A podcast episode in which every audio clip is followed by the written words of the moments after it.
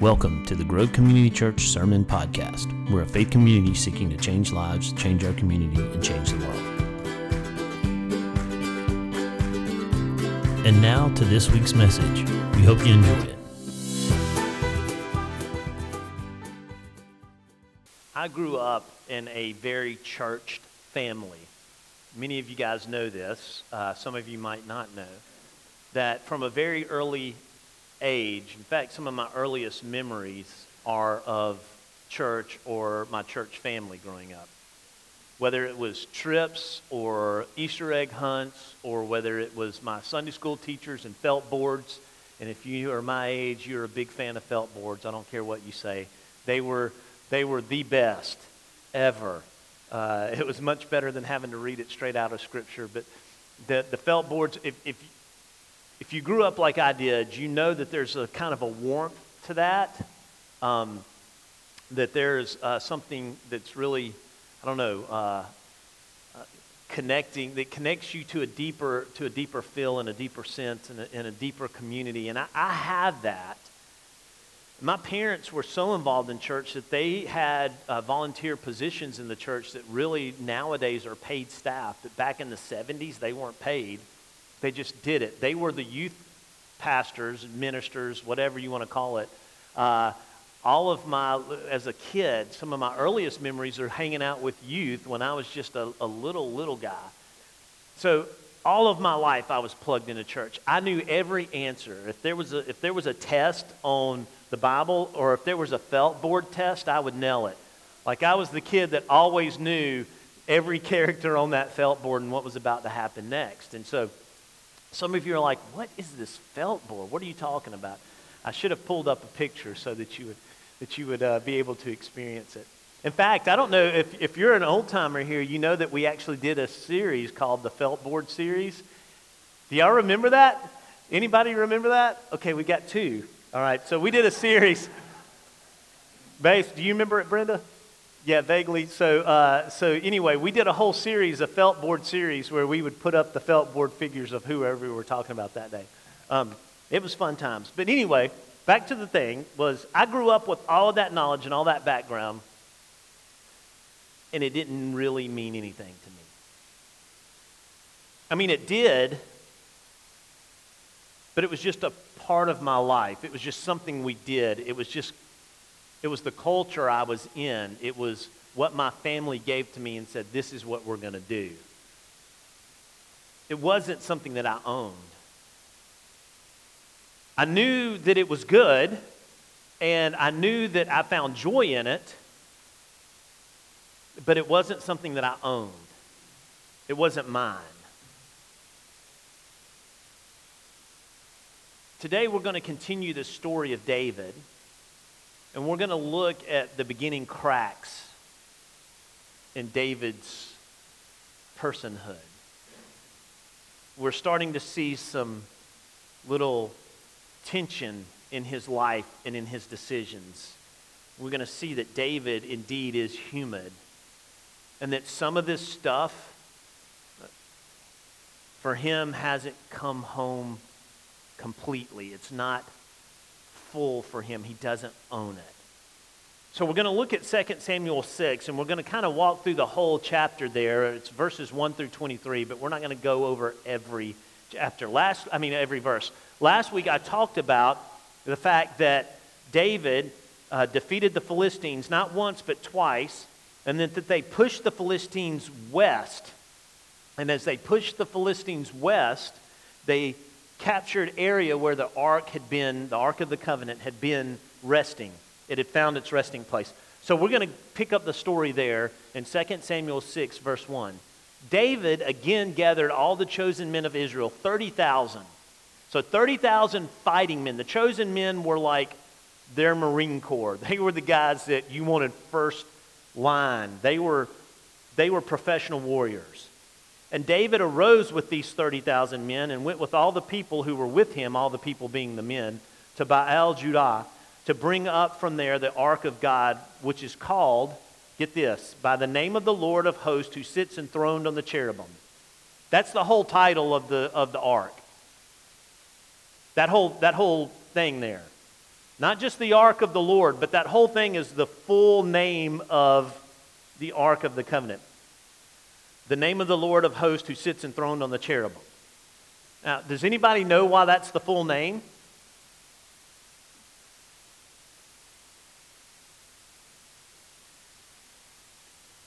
It's because it was believed that the very presence of God resided between the angel, the tips of the angel wings on the, on the top throne seat of the Ark of the Covenant. That in that section, it, it's just very small width apart. There's wings that come in. Has anybody ever seen Indiana Jones? Right. So the Ark of the Covenant, the wings coming in, it's believed by the Israelites that the very presence of God resides between the two angel wings the mercy seat. It's the place where God is present on earth. This is a powerful thing for the Israelites. It's not only the Ten Commandments, that's what the Ark of the Covenant is. It's, it's the Ten Commandments encased in this box that has got gold and all sorts of stuff on it. It's beautiful. And the Ten Commandments are in there. This is God's covenant to the people of Israel. So not only is it special because of that, but it's special because it's believed it's the power of God. It's the truth of God and the power of God. This isn't just some little artifact. This is the very presence of God. And David finally wants to do something about it. David says, Enough. It hasn't belonged to us, so we're going to get it. And so they go and they get the ark, verse 3, and they carried the ark of God on a new cart. Why would it be new? Not rhetorical. Why a new cart?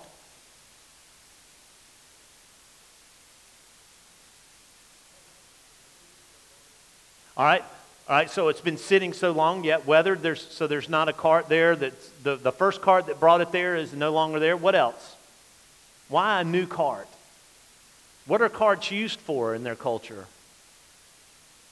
Transporting, huh? Valuable goods, but not only valuable goods, also everyday goods. Things like hay, and things like slaughtered animals, and things like, I mean, anything. It was their mode of getting things from point A to point B. So if they had a load of anything, they would put it on a cart and take it. Well, that cart then is unclean ceremonially. So they get a new cart. David gets this new cart, puts the Ark of the Covenant on it because he doesn't want an unclean cart that's been ceremonial, ceremonially uh, unclean, and brought it out of the house of Abinadab, which was on the hill. And Uzzah and Ahio, Ahio the sons of Abinadab were driving the new cart with the ark of God, and one of the sons went before it. Does anybody know why this is problematic?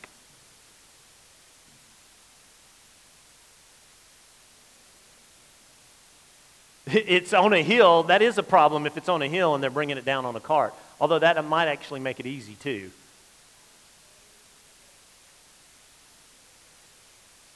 Bingo. There were very specific instructions about how to carry the ark. You know what it didn't include? A cart. It didn't include a new cart. It didn't include two people standing on either side of it or in front and behind it. It didn't, it, it was very detailed how it was supposed to be carried. And this wasn't it. David, for all the good that he's done so far, decides to take the shortcut, the easy road. The, ah, oh, God will overlook this little thing. That's a minor detail, right? Let's just roll with it, literally. We're going to take this thing and go down the mountain. Everything's going to be okay, and it's all right. And David, verse 5, and all the house of Israel were celebrating before the Lord with songs, and they were dancing and singing. And as they got close to the threshing floor in a certain city, one of the oxen tripped And as the oxen stumbled, the ark shifted. And when the ark shifted, Uzzah, one of the sons, reached out to steady it, and he died. Now, it's easy to look at this and go, golly, that's pretty mean spirited, God. I mean, come on now. It, the dude was trying to protect it from falling. But there were very clear boundaries. There was very clear direction. And David ignored it. And by the way, these two sons who had lived with the ark in their presence for 20 plus years now, they knew. They knew all about the ark. In fact, some believe that they might have been part of, uh, of the priestly class at some level. They would have known specifically that this is not how it's supposed to go. They too accepted this shortcut, and they were like, you know what? We don't think God's going to do that, so we're okay. We're just going to go with it this way. I think this is a shot across not only David's bow, but Israel's bow. Look, just because you have defeated the Philistines, just because I've helped you gain control of this area, just because I have blessed you and been with you, doesn't mean you get to be disobedient. And it doesn't mean that you get the shortcut. Too often we get so comfortable with God, we begin to take His grace for granted. We get so comfortable with God that we forget that He is holy. And that's what we're seeing in David's life here and in the life of these men with him. And David gets mad. Verse 8 And David was angry because the Lord had broken out against Uzzah. Verse 9 But David was afraid of the Lord that day, and he said, How can the ark of, Lord, of the Lord come to me? So David was not willing to take the ark of the Lord into the city of David. And what is the city of David? What's that city? Jerusalem. But it's not named Jerusalem yet, is it? It's just the city of David. Hold on to that thought. So David, being afraid, said, I'm not going to take it in. I'm going to take it instead to Obed Edom, the Gittite, which was a Levite, the priestly class. This guy will know what to do with it. I don't want to do anything with this ark anymore because I'm scared of God and I'm mad at him for doing this. He's mad at God for doing exactly what God said he would do if someone touched the ark. Just as an aside, how, time, how many times do we get mad at God and it's really not his fault, it's ours? We're the ones who put ourselves in that position. We're the ones who chose wrongly. We're the ones who made our bed and now we have to sleep in it, as my mom used to like to say to me. She said it to the other two more than me, though. Just because I was sneaky. And the ark of the Lord remained, verse 11, at the house of Obed Edom, the Gittite, three months. And the Lord blessed Obed Edom and all his household. And it was told David, King to, uh, told to King David, the Lord has blessed the household and all that belongs to him because of the ark of God. So David went and brought the ark of God from the house of Obed Edom to the city of David with rejoicing. So, what was David's motive?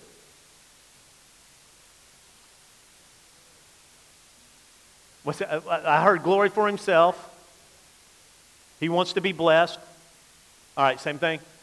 Yeah, so we see that David even after seeing what happens when he's disobedient, disobedient to God, even after the shot across his bow, his motives still aren't 100% pure here, are they?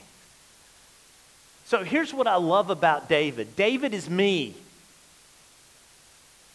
I'm the, I'm the guy that messes things up. I'm the guy who makes bad decisions. I'm the guy who has bad motives are not 100% unselfish motives. I can relate to David. if I'm looking at this and I'm like, okay, well, my intention was to bring it to my house, all, I mean, to, to my city all along, and I'm looking over here and this guy's getting blessed. Okay, this is a sign for me to go and get it. And that's exactly what David does. And so they go again to get it. So David went and brought up the ark of God from the house of Obed Edom to the city of David with rejoicing. And when those who bore the ark of the Lord had gone six steps, he sacrificed an ox and a fatted anim- fattened animal. And David danced before the Lord with all his might, and David was wearing a linen ephod. So David and all the house of Israel brought up the ark of the Lord with shouting and with the sound of the horn. What we'll find out later is that they brought it up the right way. They got the poles they were supposed to get, they put them into slots on the ark, and they hand carried the ark the rest of the way to the city of David. But David goes before the ark, dancing and glorifying God. What's interesting is what he's wearing here. Verse 14, what's it say he wears? An ephod. Does anybody know what that is? Well, it's not an undergarment, it's a priestly garment. It's a priestly garment. So David is, we know, king, but now he has put on this priestly garment. What he is saying is that I am both king and priest. Who, who else was that? Jesus. This is a foreshadowing to Jesus. David is a type of Jesus. He goes before in this linen ephod, dancing and shouting and praising God. And as the ark of the Lord, verse 16, came into the city of David, Michal, and who is that? David's wife, but who else is she? Saul's daughter. Saul, the one that David took over from. Michal, the daughter of Saul, looked out the window and saw King David leaping and dancing before the Lord, and she despised him in her heart.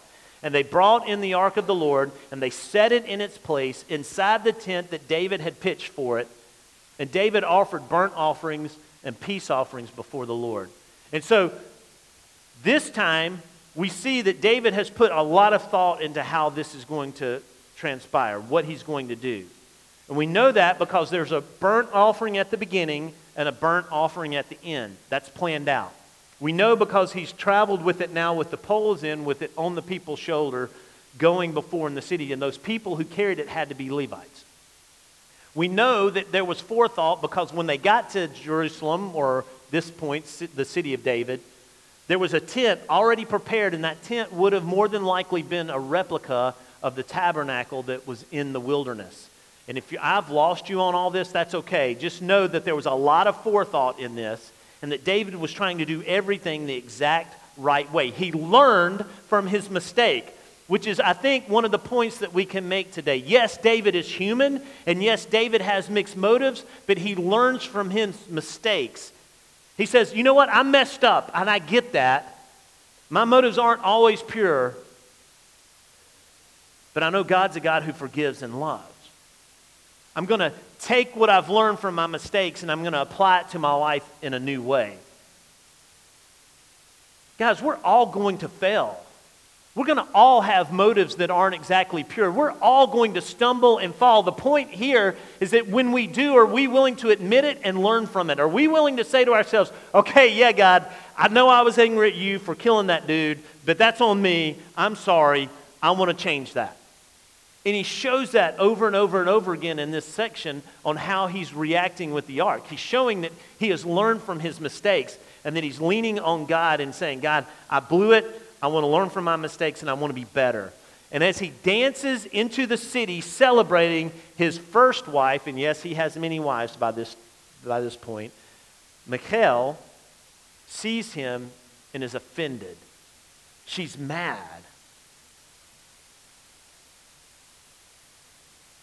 Verse 18 And when David had finished offering the burnt offerings and the peace offerings, he blessed the people in the name of the Lord of hosts and distributed among all the people the whole multitude of Israel, both men and women, a cake of bread, a portion of meat from the offering, and a cake of raisins to each one. Then all the people departed, each to his house.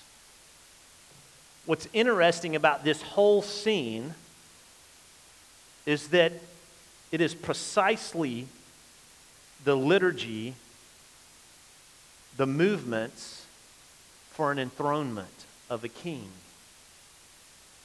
Everything done offering, celebration, music, dancing, enthronement of this ark, giving out food, baking cakes and raising cakes and handing them out and blessing the people. That is all part of an, an enthronement ceremony. And we know that from other parts of Scripture and from the culture that they were in. But here's the question Who's being enthroned?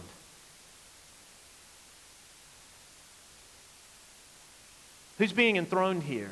It's not David, it's God. David, learning from his mistakes, realizes hey, I might have the title, but I'm not the king. There is only one the king, and that the king's very presence is on the ark. So we're going to enthrone the ark, and it's Yahweh who is the king over this country.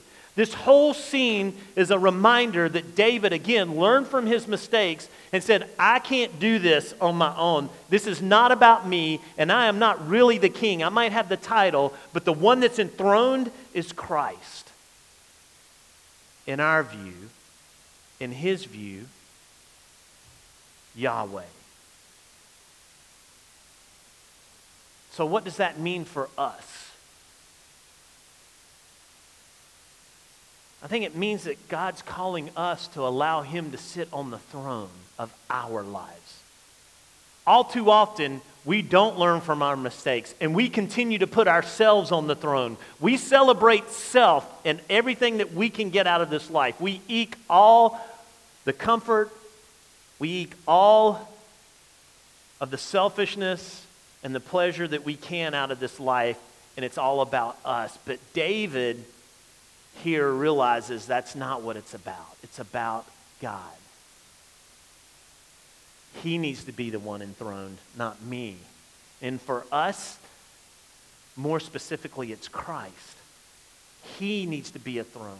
He's the one that was on the cross. He's the one that had the crown of thorns. He's the one that was the firstborn from resurrection. He's the one that is the king of the universe, not me. And therefore, he needs to be the king of my life. I've got to learn from my mistakes and enthrone him in my life. And that's what David does. But his wife didn't like it. Michal, the daughter of Saul, verse 20, came out to meet David and said, How the king of Israel honored himself today. This is sarcasm if you hadn't picked up on it. Oh, how the king of Israel honored himself today uncovering himself today before the eyes of his servant, uh, servants, female servants, as one of the vulgar fellows shamelessly uncovers himself. This word uncover means to reveal or to expose. Now, it sounds like he's exposing himself like, I, I don't know, like the Scottish people did when they went to war lift up the kilts. That's not what he did. There are some people that believe that the exposure came as he danced frantically in worship. The problem is, is the ephod doesn't really make that a huge opportunity. That's a cloth that covers everything.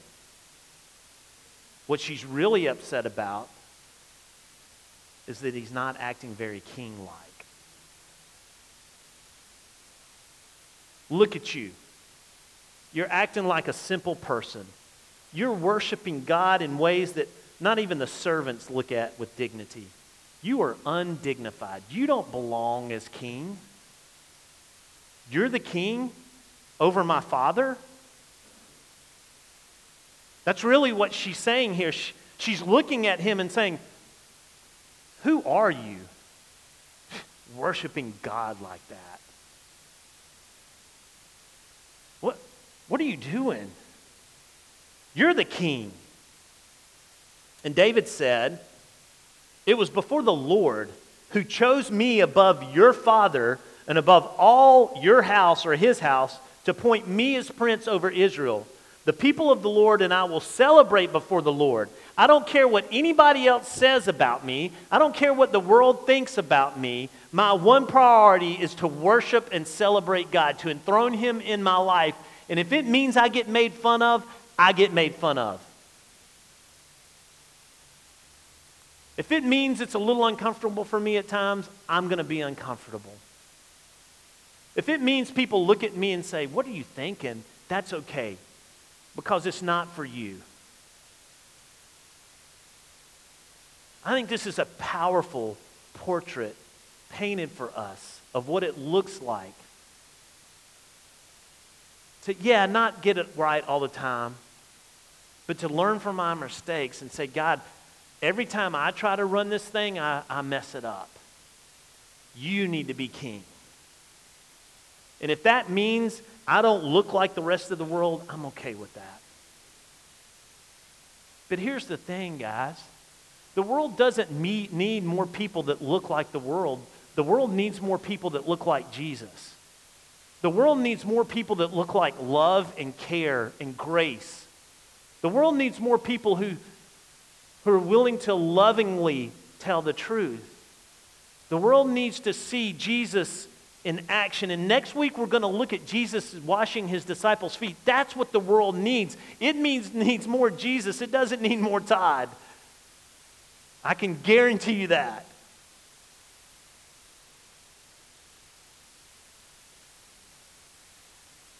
What we have in our world is a desperate cry for help. And people are looking for that help through all sorts of things through drugs, through materialism, through relationships, through power and prestige through diplomas that they have on their wall, through pats on the back from people around them. They're looking for it in all the wrong places because the only place that's going to really see and experience the depth and the love and the truth of God is when they see Christ. And they need more of Him, not more of you and me.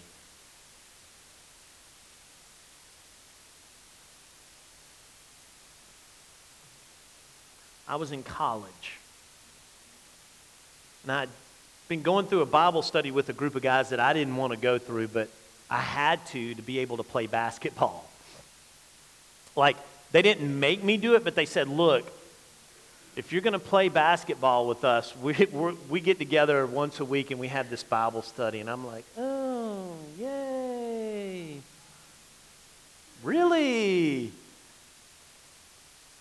But I started going and all the things that I'd learned growing up and seeing my parents who were godly parents who loved the Lord and loved me, it wasn't until I really started looking at Scripture and what it meant and letting it seep in that God began to do a work in me that I'd never experienced before. And it was one night after I closed the Bible study stuff that I'd had and I put it aside and I'd finished reading the Scripture for that night and I got on the side of my bed as a 20 year old and in tears, I said, I've known all this stuff, God, but I've never put you on the throne.